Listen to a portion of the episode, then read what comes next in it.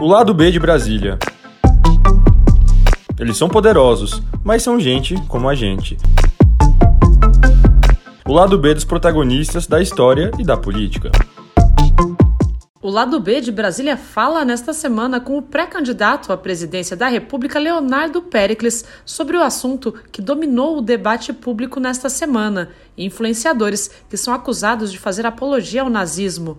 Leonardo Pericles preside o mais novo partido criado no Brasil, a Unidade Popular. Ele mora em uma ocupação em Belo Horizonte, em Minas Gerais, e conta aqui que entrou na militância influenciado pelo falecido pai, conhecido como Chico Preto, com quem aprendeu a ter orgulho de ser negro e a lutar pelos direitos próprios e da comunidade.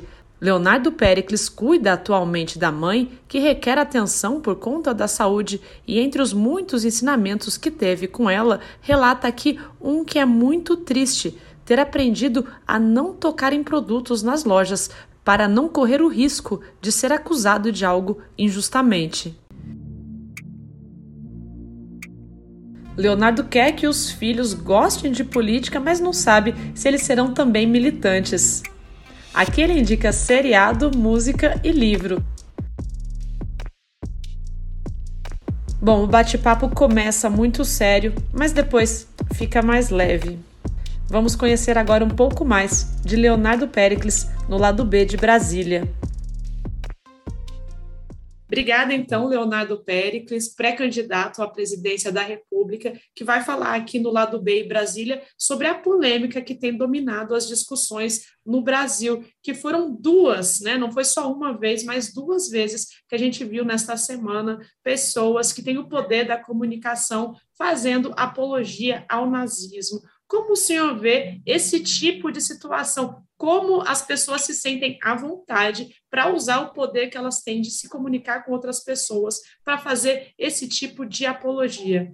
Olha, primeiro, Juliana, obrigado né, pelo convite para estar aqui conversando com vocês no podcast. Saudar também todos e todas que estão aqui nos ouvindo. Olha, primeira questão é que é um absurdo. Né? É, inclusive, as pessoas que estão participando daquele determinado programa ainda se manterem ali com uma apologia dessa. Né? É, o nazismo não é brincadeira, é um crime contra a humanidade. É, Trata-se de, um, de uma proposta política de destruição de povos. Né? Nós chamaríamos, inclusive, o nazismo, recorrendo, inclusive, Há outras definições históricas, e uma fundamental, que é de um búlgaro, que foi é, coordenador da Internacional Comunista na década de 30 e 40, comandou, inclusive, a resistência na Bulgária em relação ao nazifascismo, o Jorge Dimitrov, ele usa uma seguinte definição para o nazismo: é a ditadura do fascismo, é a ditadura terrorista do grande capital, é importante lembrar isso, né? nós estamos a associar as coisas. E eu quero associar não só ao grande capital, que nesse período de crise, por que isso está acontecendo? Já não é de agora. Né? O próprio governo Bolsonaro chegar ao poder é fruto de uma expressão de setores dessa grande burguesia, desse grande capital nacional e internacional que busca aprofundar, porque estão perdendo sua taxa de lucro e tem que mantê-la. Então, nesses períodos de crise, quando eles veem que já não há essa frágil, essa democracia que nós temos, que é uma democracia liberal, burguesa, é importante lembrar disso, portanto, extremamente limitada, e quando veem que essa democracia já não dá as respostas aos lucros que eles pretendem, então qual que é a tática deles? Recorrer a uma ditadura. Então, isso não é novidade na história, né? tanto que a gente viveu isso na Europa na década de 20, 30, 40, né? até o final da Segunda Guerra Mundial, e nós vivemos as ditaduras militares aqui, que muita gente tenta desassociar. Ah, a ditadura militar não era fascista, porque o fascismo né, ele tem características estatais, o fascismo ele não é liberal, mas depende de onde ele se manifesta é um fenômeno internacional. E ele aqui, num país dependente como o Brasil, ele vai ser liberal. não serão estatais, serão entreguistas. Por quê? Porque a grande burguesia que ela é assim, ela é liberal e ela é entreguista. E eu quero associar também com o governo Bolsonaro, Juliano, porque desde a sua campanha eleitoral, ele, mesmo ele se declarando, fala que é contra o nazismo, mas isso é discurso, porque na prática, o que nós precisamos observar na política é a prática. É o discurso, evidentemente, mas a ligação concreta com a prática. Qual que é a prática do Bolsonaro? Efetivamente alimentar as políticas nazifascistas, né? sendo colocando pessoas no governo que inclusive reproduziram, como aquele ex-ministro da Cultura reproduziu exatamente um vídeo do Goebbels, que era o ministro uhum. da propaganda nazista. Eu lembro também, Leonardo, é uma, uma live que o presidente Jair Bolsonaro tomou um copo de leite, né? Que é um gesto conhecido da supremacia branca, né? Claro, claro. Então, assim, e não só isso, a apologia ao brilhante Ustra e vários torturadores do período da ditadura a apologia à própria tortura, a eliminação física de seus é, oponentes. Então, enfim, nós estamos falando de uma escalada que parte do principal cargo político do Brasil a partir de um presidente da República. E é importante, Juliana, lembrar que essas posturas elas contrariam os tratados internacionais que o Brasil é signatário. O Brasil é signatário de tratados que condenam a tortura, coloca, inclusive, a tortura como um crime imprescritível e contra a humanidade, e um conjunto de medidas como o nazismo, que, inclusive, desde 97, aqui no Brasil, uma lei federal que tornou o nazismo crime no país. Qualquer apologia ao nazismo é crime. Então, esses que fizeram isso, efetivamente, tinham que estar na cadeia e a, o papel da população em conter esse tipo de atitude, porque a gente viu que o episódio foi tirado do ar, o influenciador, eu não vou ficar falando o nome dele aqui, que não precisa, todo mundo está sabendo, né, não dá mais popularidade a ele, foi desligado, né, ele inclusive era um dos criadores do podcast, a gente teve também na Jovem Pan, né, o comentarista que também foi desligado por conta disso, mas é porque a população usou as redes sociais e pressionou para que isso acontecesse. Isso é importante que as pessoas se mobilizem, utilizem o poder que elas têm nas redes sociais para não tolerar esse tipo de, de crime que se é realizado? Oh, Juliana, sem dúvida.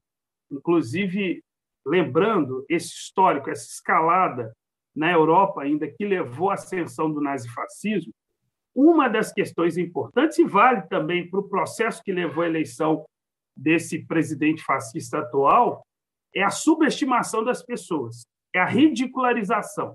É a gente vê, é como é tão absurdo determinadas coisas que eles falam, que a gente tende a falar: não, isso aí não é possível. Ninguém vai dar atenção para uma coisa dessa, porque é um absurdo um cara desse defender um partido nazista. Isso não faz o menor sentido, nós temos que deixar para lá. Não, nós temos que ir para cima, denunciar. Essa reação ela foi importante. Inclusive, ela mostra o que várias pesquisas já mostraram ao longo de décadas no Brasil que a maioria do povo é contrária a qualquer possibilidade de volta da ditadura. Inclusive, o, os números passam de 80%, 90% da população repudia imensamente qualquer possibilidade de volta de uma ditadura militar, como nós tivemos aqui no Brasil. Então, é fundamental essa mobilização. Agora, também consideramos que historicamente, o nazifascismo não se vence só com processos eleitorais, não se vence só com discursos e nem com postagens na internet. É necessária mobilização popular nas ruas. Eu quero chamar a atenção para isso, e isso é determinante. Não é à toa que nós, da Unidade Popular, defendemos a continuidade das manifestações no Brasil. Porque nós entendemos que aquele processo que se reiniciou em 29 de maio do ano passado, de importantíssimas mobilizações que serviram para colocar o governo Bolsonaro na defensiva, desgastá-lo, fazer com que a opinião pública vesse cada dia mais o que, qual era a política que estava sendo implementada na pandemia, ajudou a impulsionar a CPI da Covid, que tem fartas provas dos vários crimes. Inclusive, é importante lembrar que essa semana o, o, a CPI, o conjunto, o resultado, o relatório final da CPI foi acolhido pela, pela comissão de AIA. e ela julga crimes contra a humanidade. Então, é importante lembrar que o governo Bolsonaro, Bolsonaro principalmente, que é o principal responsável é, constatado da CPI da Covid, responderá criminalmente de forma internacional pelas ações que, que teve aqui em relação à pandemia. Então, a mobilização é fundamental para, inclusive, não esperar o processo eleitoral e a gente possa que a gente possa encerrar esse governo que ele não trouxe nada de bom para o nosso povo e ainda está alimentando, porque nós vimos que tem milhares de células nazistas no país já há algum tempo operando, e esse governo garante o funcionamento, a articulação, a organização disso, e essas, esses nazistas, eles hoje, não necessariamente só com a saudação que eles fazem, com o símbolo, mas de diversas formas eles se manifestam, através de milícias, através de presença nas forças armadas, das polícias militares, enfim, tem, eles estão também, eles têm presença, né? até porque não houve nenhuma política de transição séria no Brasil, né? pós-ditadura, que pudesse punir, responsabilizar, né? fazer o que outros países fizeram. Todos os países sérios fizeram, que tiveram ditaduras, que tiveram processo como foi o nazismo. É impensável que não tivesse né? Um conselho, como teve internacional, que sentasse na própria Alemanha e punisse todos os crimes, aqueles responsáveis pelos crimes que o nazismo cometeu, o mesmo devia ter sido feito no Brasil. Então, essa uhum. omissão, né, essa impunidade, ela leva a toda a violência que a juventude negra, que os pobres do nosso país vêm sofrendo. Lembremos, né, Juliana, que a tortura é bastante institucionalizada hoje em cadeias, em delegacias, na própria ação das polícias, né, no cotidiano. Não é à toa o que a gente, a quantidade, né, de, de, de negros e negras assassinados, de pobres, né, assassinados nesses últimos anos pelas forças policiais, pelas forças do Estado. Então, nós estamos falando aqui, é necessário a gente conectar aqueles que lutam contra o racismo, que lutam contra o machismo, que lutam contra a violência que se dá contra o povo pobre, contra os povos indígenas, né, contra as comunidades tradicionais. Aqueles que entendem a importância de uma democracia efetiva precisam se unir, se mobilizar e lutar contra esse inimigo que, no final das contas, ele tem algumas caras, mas, no fundamental, estão bastante coesos, né, articulados, inclusive trabalhando para é, implementar uma ditadura no Brasil, que nós não podemos subestimar isso. Só o governo Bolsonaro tentou isso duas vezes, em 2020 e depois em 7 de setembro de 2021. Então, temos, é necessário uma grande articulação do movimento popular social no Brasil, se mobilizando a partir das ruas para deter essa escalada, digamos, nazi-fascista aqui no nosso país. E agora, para a gente conhecer um pouco mais, eu gostaria que o senhor falasse sobre o partido, sobre a Unidade Popular e um pouquinho mais sobre quem é Leonardo Pericles. Nós somos o mais novo partido político no Brasil, a Unidade Popular, a UP. A UP foi fundada por movimentos sociais que já existiam, o MLB, que é o movimento que eu faço parte, o movimento de luta nos bairros, né, vilas e favelas, a, o movimento Luta de Classe, que é uma corrente sindical nacional, o movimento de mulheres Olga Benali, que é um movimento feminista nacional, e a União da Juventude Rebelião, que é uma organização de jovens que atua nas universidades escolas também, né, com a juventude de periferia. E muitas pessoas que nunca foram de partido nenhum, pessoas que já foram de partidos, por exemplo, de esquerda, mas estavam decepcionadas, que não viam perspectiva na política. E aí a gente conseguiu uma tarefa que para nós é muito importante ressaltar que foi uma grande realização. E por que a gente fala isso? Porque até o atual presidente da República ele tentou criar um partido, inclusive diferentemente de nós, com o apoio de muitos parlamentares, senadores, deputados, até donos de cartórios, grandes empresários, e eles deram, digamos assim, com burros na água, não conseguiram. E a gente, pelo contrário, conseguimos arrecadar, ter o apoio de 1 milhão e 200 mil pessoas no Brasil, mais de 1 milhão e 200 mil pessoas, e isso culminou no nosso registro em 10 de dezembro de 2019. Você me perguntou também sobre a minha trajetória, Juliana. se me permite também rapidamente. Claro, por favor. eu iniciei no ano de 2000 no movimento estudantil que a gente chama de secundarista, que é os estudantes do ensino fundamental e médio, né? Eu fazia ensino técnico, inclusive, de eletrônica, o qual, inclusive, eu formei. É, e aí iniciei no movimento estudantil. Ali a gente, eu fui o primeiro presidente da Associação Metropolitana dos Estudantes Secundaristas aqui da Grande Belo Horizonte. A gente iniciou uma trajetória de lutas pelo meio passe estudantil. Era a única capital do Brasil que não tinha nenhum benefício para os estudantes no transporte. E foi uma luta de vários anos, mas uma luta vitoriosa. Né? Estive à frente desse processo, que em 2011 se tornou uma lei, um projeto de lei na Câmara Municipal de Belo Horizonte. Tive também, nesses anos todos, atuação contra o aumento de passagens, contra essas máfias do transporte coletivo, que não é uma realidade de Belo Horizonte, é do Brasil inteiro, e é um grande absurdo o sistema de transporte ser privado no Brasil né, algo tão importante como o direito de ir e vir das pessoas está submetido ao lucro de grandes conglomerados, né, de grandes empresas. É, participo também já há muitos anos de campanhas de solidariedade e de luta por moradia. Né? Então, desde 2011, eu faço parte da coordenação nacional do movimento de luta nos bairros, vilas e favelas, que é o movimento que luta pela moradia e pela reforma urbana né, que a gente chama isso, a grosso modo, de readequar cidades para o interesse da maioria. E esse processo de luta nossa conseguiu garantir moradia para milhares de pessoas aqui em BH, região metropolitana. Tive a oportunidade de estar, inclusive, em vários outros estados. Sou morador, inclusive, de uma ocupação urbana, eu morava de favor para minha mãe e conquistei a minha casa também com esse processo de luta, né? De ocupações urbanas, que é uma realidade no Brasil, e sou estou como presidente nacional da UP, inclusive nesse processo também é que me acabou meio que me credenciando para ser presidente nacional da UP. Então, todo esse processo de contato direto com o povo já é uma realidade minha há muitos anos. E aí, dentro desse processo também, a gente entende que era necessário atuar nessa política e que a gente não pode ter ojeriza a, a política no geral. A política é um instrumento, é como se fosse um carro, né?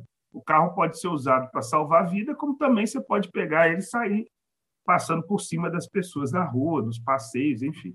Pode ser usado para os dois sentidos. O senhor falou da primeira grande pauta do senhor, que foi a questão do transporte. Eu vi na rede social do senhor, o senhor anda de metrô, anda de ônibus, né? O senhor, como o senhor mesmo disse, o senhor mora numa ocupação, então o senhor sabe da realidade dos brasileiros, de quem precisa da ajuda do poder público. O que falta à classe política? Entender a realidade? Se os políticos andassem mais de ônibus e vissem a lotação dos ônibus, ou como o esquema não funciona, ou como demora muito para passar entre um carro e outro, ou usassem os metrôs e vissem que as integrações não funcionam, o, o sistema seria diferente? Eles teriam uma atuação diferente? Olha, é, Juliana, é, é, complexa essa sua pergunta, mas eu, eu queria fazer uma referência do seguinte: para a política funcionar na minha ou na nossa humilde avaliação da unidade popular, ela precisava ser, ela precisa ser representação direta da população brasileira.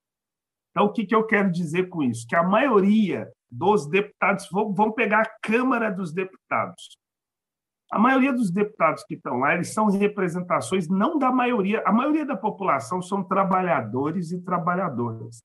Dado do IBGE, não é da UP. 70% da população do Brasil vive com até dois salários mínimos. 90% da população do Brasil tem renda de até R$ 3.500. É R$ 3.500 para baixo. 90% da população do Brasil. Esses 90% não estão representados no Congresso Nacional, aí já inverte. 1% da população tem renda de 28 mil para cima. Inclusive, nós temos 315 bilionários no Brasil, não é à toa que a gente tem uma das propostas principais nossa, que é taxar as grandes fortunas, que é você ter muito recurso para investir em área social, saúde, educação, etc. Então, o que eu quero mostrar? No Congresso Nacional, a imensa maioria dos deputados representa esse 1%. E isso vai se dar em todas as instâncias da política no Brasil, com raras exceções, porque há deputados comprometidos com os interesses populares. É, pode até achar absurdo, mas existem, poucos, mas existem. Agora, no geral, eles vão estar representando essa classe dominante.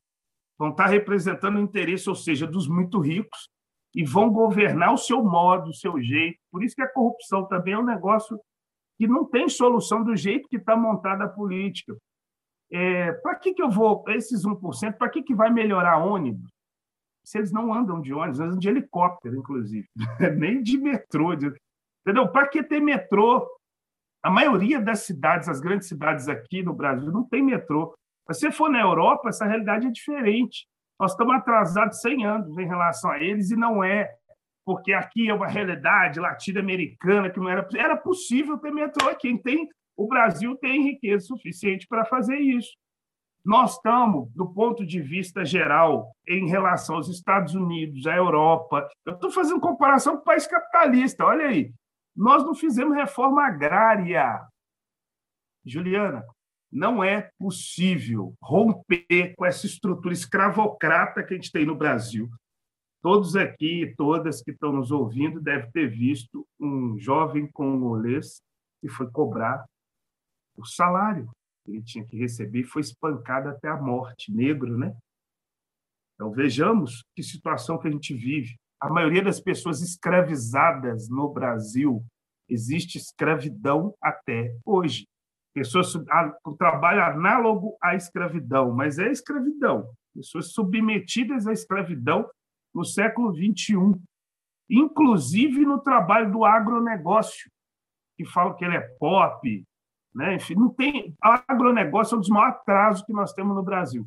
Enquanto eles estão exportando e ganhando burras de dinheiro, rios de dinheiro, nós temos mais da metade da população do Brasil vivendo em segurança alimentar 20 milhões não têm o que comer por mais de 24 horas. Então, estou querendo referir nessa pergunta que você fez, que eu insisto que ela é complexa, mas tentar aqui respondê-la, que para que a gente tenha solução dos graves problemas que nós temos no Brasil, nós precisamos inverter a governabilidade. Quem tem que passar a governar são os de baixo, os pobres, a classe trabalhadora, os povos indígenas, os povos tradicionais, as mulheres, em imensa maioria, o povo negro, a juventude, esses são marginalizados da política oficial, eles precisam assumir a direção do país. Mas quando o senhor fala não. direção, não é só a presidência do Brasil, né? A gente tem que falar, como o senhor falou, de representatividade dentro do Congresso Nacional. O senhor se coloca aí como pré-candidato à presidência da República, mas é muito importante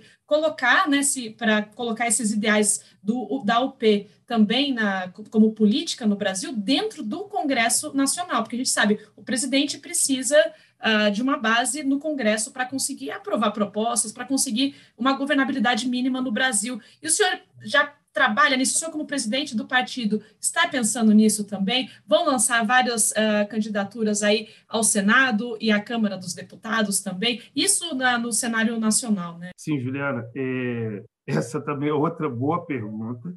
Vamos sim lançar candidatos, candidatas. Né? Hoje, no, no, na legislação, a gente pode até ser oficial o processo, a gente pode lançar pré-candidatos e pré-candidatas, então faremos isso para deputados, faremos e estamos já fazendo, então tem já lançado em várias cidades, em vários estados, né? é, pré-candidatos, candidatos a deputado estadual, federal, enfim. E isso é importante a gente atuar, participar, as pessoas refletirem no processo. É, Fala-se muito de renovação da política, não é isso?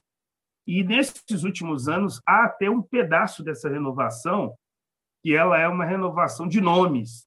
Mas tome muito cuidado com isso, porque basicamente os mesmos partidos estão se mantém, né? No início da entrevista, o senhor falou que morava com a sua mãe e depois conseguiu a sua casa própria indo para a ocupação. Eu queria agora entrar na parte da vida pessoal do senhor, que o senhor contasse como é que foi essa relação com a sua mãe, ainda viva, com o seu pai falecido. Ele, ele faleceu quando o senhor tinha 14 anos, né? O senhor pediu para não chamar de senhor quando você tinha 14 anos, né? Como é que foi? O papo de política tinha na sua casa? Na sua casa agora, seu filho Pedro, o senhor tem uma enteada também, né? Também tem esse papo de política? É importante conversar política dentro de casa? E o senhor traz isso da família?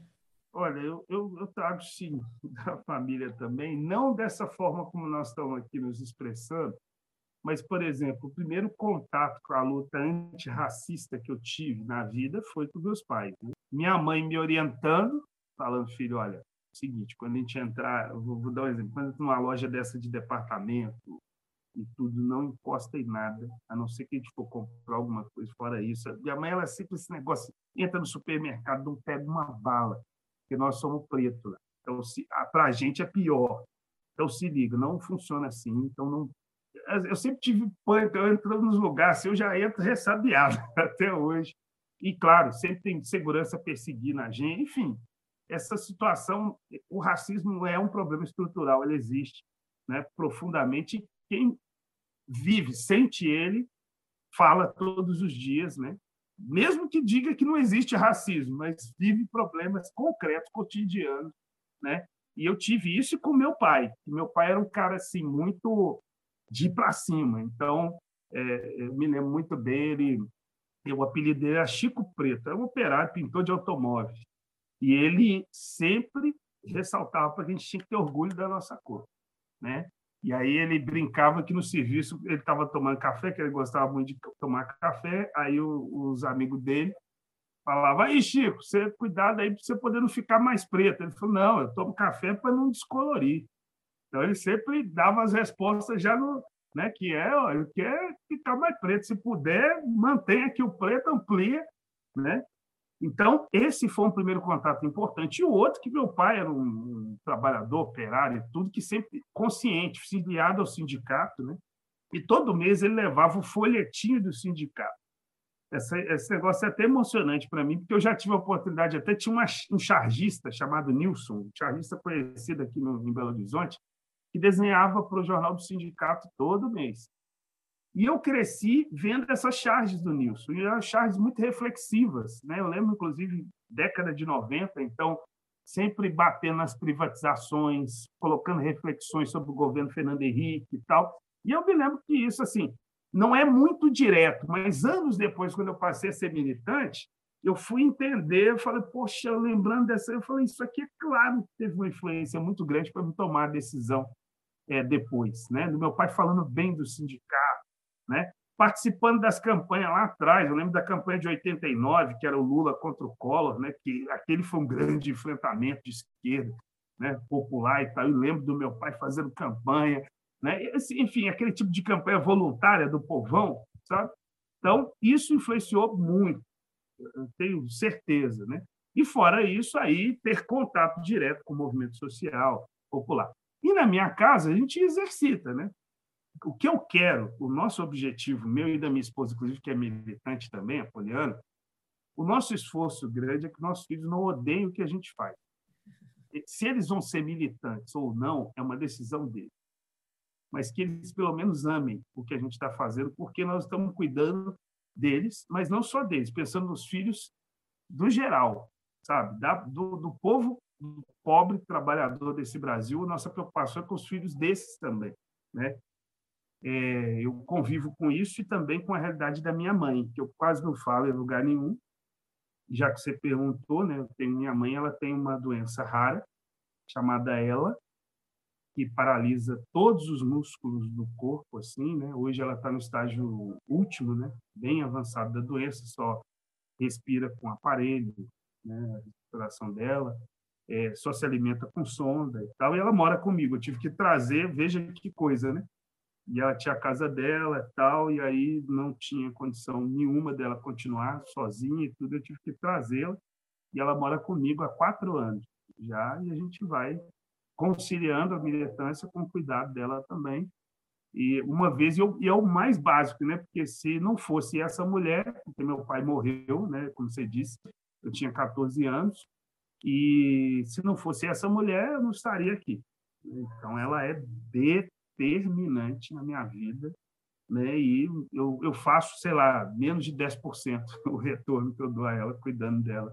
Como é que é o tempo livre? Todo o tempo o senhor está militando, é, vai viajar com a família. aí sempre está participando de algum ato político ou consegue desconectar? É, não pensar em militância é muito difícil, mas o que a gente faz né, organizadamente, todo final de ano a gente dá uma paradinha. A gente fez isso esse final de ano e tira ali uns, uns 10 dias, 12 dias, depende aí do, do, do, do momento, né? A gente faz isso, né? Até porque o descanso, nós somos defensores dele também. Inclusive, o direito ao ócio é uma luta histórica dos, da classe trabalhadora, né? Porque geralmente o ócio só foi é, destinado aos ricos. E por isso mesmo lutamos para ter jornada de trabalho menor para a classe trabalhadora, né?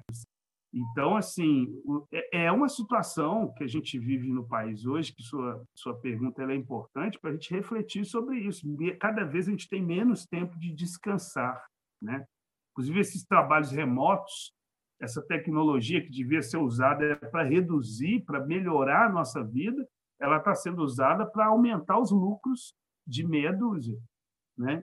Então, é, procuro ter esse tempo para descansar e luto para que todos tenham. Né? Inclusive, o certo é ter férias remuneradas. A defesa histórica que a gente faz, isso tem que continuar. Descanso remunerado, a férias remunerada, como é. 30 dias o trabalhador parar e poder cuidar de si, da sua vida, da sua família e tal. Enfim, então sempre vou ligando um pouco na política, né? Porque é, assim é, é muito difícil. É, é, muito difícil Exato. falar da vida pessoal de quem milita sem falar de política, né? é. Então a gente falou Mas agora sobre esse a tempo. A gente tem vida pessoal também, fazemos, saímos, brincamos. Eu falei esse negócio com, com os nossos filhos, a gente tira tempo para assistir filme, para brincar, para meu filho. Que tipo de exemplo, filme que, tá... que, que você assiste? Olha, eu assisto os filmes geralmente eu gosto muito de filme de história, de guerra. de política. Aí, aí é problema, porque se for eu, do meu gosto, aí dá problema. Então, o que, que a gente faz? A gente assiste filmes gerais, comédia, é, generalidades e tal, para poder combinar com todo mundo ali. Agora, meu filho, por exemplo, ele está sendo alfabetizado agora, né? E começou em casa. Porque a gente, nesse período da pandemia, que era para ele já estar tá na escola, é, e, e, não tinha aula, então a gente e também não tinha aula remota, não tinha jeito também, então a gente começou a alfabetizar ele. E hoje ele está começando a ler mesmo, né? Tá, e, e aí a gente tem uns brinca, umas brincadeiras também neste sentido, de escrever palavra, de identificar as letras e tal, e, e por aí vai. Inclusive a gente usa a palavra socialismo, as palavras luta popular, movimento, né? ocupação, inclusive porque aqui eu não estou falando nenhuma bobagem. Tem um grande mestre chamado Paulo Freire que ele fala isso, né? Que a, a gente precisa o processo de alfabetização tem que ser ligado à realidade da pessoa. Então, eu não vou ficar falando de coisa que não é a realidade dele. A realidade dele é essa aqui, da favela, da ocupação da periferia. Então, é daqui que a gente entende que esse letramento precisa acontecer. Né? Então, é neste sentido. Nossa vida não vai diferir muito da vida da maioria né? Inclusive e, e fora da pandemia. Cada dia está mais difícil, né? A gente sair, por exemplo, igual eu falei, esse ano a gente tirou, fomos aqui pertinho na casa de, de amigos mesmo, tal, porque pouco dinheiro, né? Então, essa é a realidade que a gente está vivendo, coisas muito E a questão da pandemia também, né? Está mais difícil de sair. Aí, até fora da pandemia, você costuma ir com a Poliana numa roda de samba? Como é que são as festas? Aí, qual que é o programa para o tempo livre? Ô, oh, querida, nem me fala de roda de samba, porque dá uma saudade enorme que você falou da pandemia, e ela limita imensamente a nossa possibilidade de ir numa roda de samba. Né? Nós temos o samba do Cacá aqui em Belo Horizonte, fantástico, das melhores rodas de samba que tem no Brasil. E olha que saudade de estar indo, porque, enfim, é, é, essa parte ela ela está extremamente limitada. Ainda mais que a gente tem mais consciência. Eu, por exemplo, gosto muito de futebol. Como é que vai no estádio? Negócio, sabe, Qual que é o time? tal. Torço para o Atlético Mineiro. Estou feliz porque 50 anos depois né, ganhou o título. É, mas veja que situação, né? Estádio lotado, acho que a última coisa que devia abrir era estádio, sabe? É claro que uma pressão econômica gigante aí tal, tá lá funcionando. Então, enfim, tem muita coisa. Carnaval, olha que coisa linda, né? Aí é isso aí, não, não tem como, né? Não dá para ignorar a pandemia. Então, bastante limitadas nossas nossos rolês, como diz o pessoal por aqui, né? Uhum. Neste período. Agora eu queria que você indicasse um filme bom para que as pessoas deveriam ver, que é um filme que pode ter mudado a sua vida, um livro bom também e uma música. Música, começar pelo contrário, música Clube da Esquina número 2, grande Milton Nascimento. Um livro, uh, As Veias Abertas da América Latina, Eduardo Galeano de extrema atualidade. E queria também citar um outro autor negro, Sociologia do Negro Brasileiro, Clóvis Moura. Esses dois aí são, são muito fortes, assim, influentes. E fora isso, o Manifesto do Partido Comunista. Leiam Karl Marx, Federico é, filme, assim, tem, tem um seriado é, português ele é baseado numa obra do Álvaro Cunhal chamada é, Até Amanhã, Camaradas. Tem no YouTube. Eu recomendo. O título é esse, Até Amanhã, Camaradas. Assistam. E agora eu vou fazer uma última pergunta para o senhor. Eu sei que é muito difícil, acho que essa é a pergunta mais difícil de todas. Qual que é um sonho seu na vida pessoal e na vida profissional para ser realizado? há 22 anos, né, eu sou militante, é, e o sonho que eu tenho é o povo governando o Brasil. E é com essa mensagem desse sonho de Leonardo Pericles, pré-candidato à presidência do Brasil, que a gente termina mais um episódio do Lado B de Brasília. Eu sou Juliana Martins e volto em breve.